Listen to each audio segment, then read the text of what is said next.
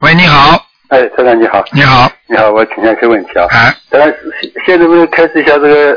正月十五那一天元宵，这个元宵节这这个玄学上，呃，是什么含义啊？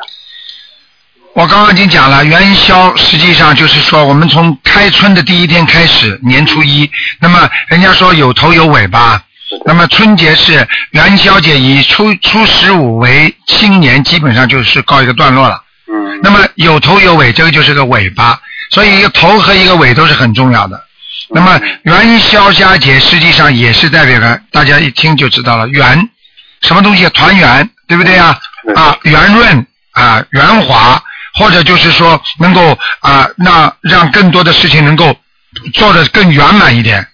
嗯啊，圆聚，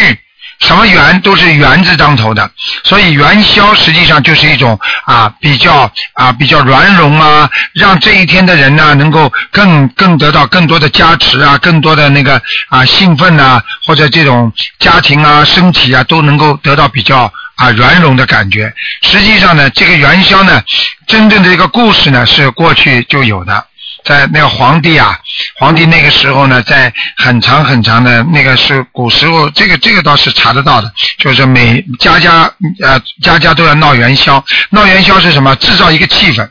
嗯制造一个过年的气氛